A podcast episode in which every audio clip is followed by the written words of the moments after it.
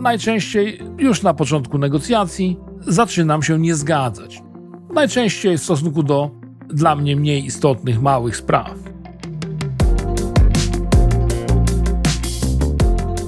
Mówienie nie jest dla wielu osób trudne, nie tylko w negocjacjach. Obawiamy się konfliktu, obawiamy się krytyki innych, obawiamy się braku współpracy. A w negocjacjach te obawy jeszcze rosną.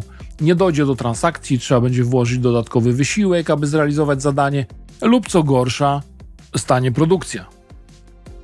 A przecież odmowa w negocjacjach musi się pojawić. Jest stałym i nieusuwalnym elementem uzgodnienia. Zawsze w negocjacjach dochodzi do sytuacji, w której jedna ze stron mówi sorry, dalej nie mogę.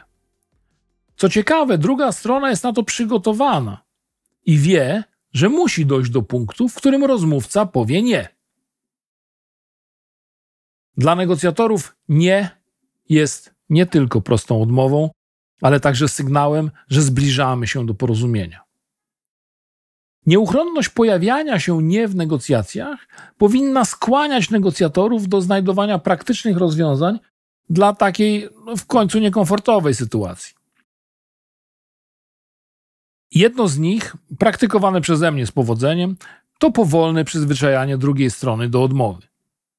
Nie czekam na granicę bólu, najczęściej już na początku negocjacji zaczynam się nie zgadzać, najczęściej w stosunku do dla mnie mniej istotnych małych spraw. Dzięki temu, że są nieistotne, zgłaszając sprzeciw, mogę go wycofać, jeśli druga strona ostro zaprotestuje. Okazuję równocześnie życzliwość i gotowość do wysiłku na rzecz rozmówcy. Na przykład, nie, mowy nie ma, środa nie wchodzi w rachubę, muszę być u dziecka na wywiadówce. A jeśli rozmówca wykaże, że dla niego jest to jedyny możliwy termin, to powiem, rozumiem, proszę mi dać godzinę, ustalę z żoną, czy będzie mogła mnie zastąpić.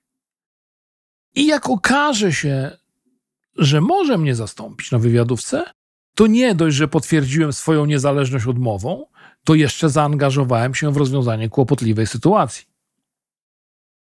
Oczywiście nie można odrzucać każdej propozycji, bo to się staje zauważalne i może zostać odebrane jako strategia negocjacyjna. Dobrze więc odmawiać co któryś raz i powoli tę żabę gotować. Ważnym elementem odmowy jest uzasadnianie.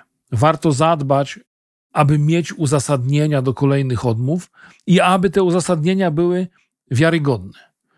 Należy dbać, żeby były wygłaszane bez lekceważenia i agresji. Bo właśnie uzasadnienie sprawia, że odmowa przestaje być ostatecznym odrzuceniem, a staje się tylko niezgodą na to konkretne rozwiązanie. Uzasadnienie sprawia, że odmowa traci swój destrukcyjny charakter i jednocześnie podkreśla znaczenie drugiej strony. Szanuję cię, dlatego uzasadniam, nie odrzucam. A to zupełnie inny komunikat niż kategoryczne nie. Oczywiście odpowiem na Twoje pytania, jeśli wpiszesz je w komentarzu.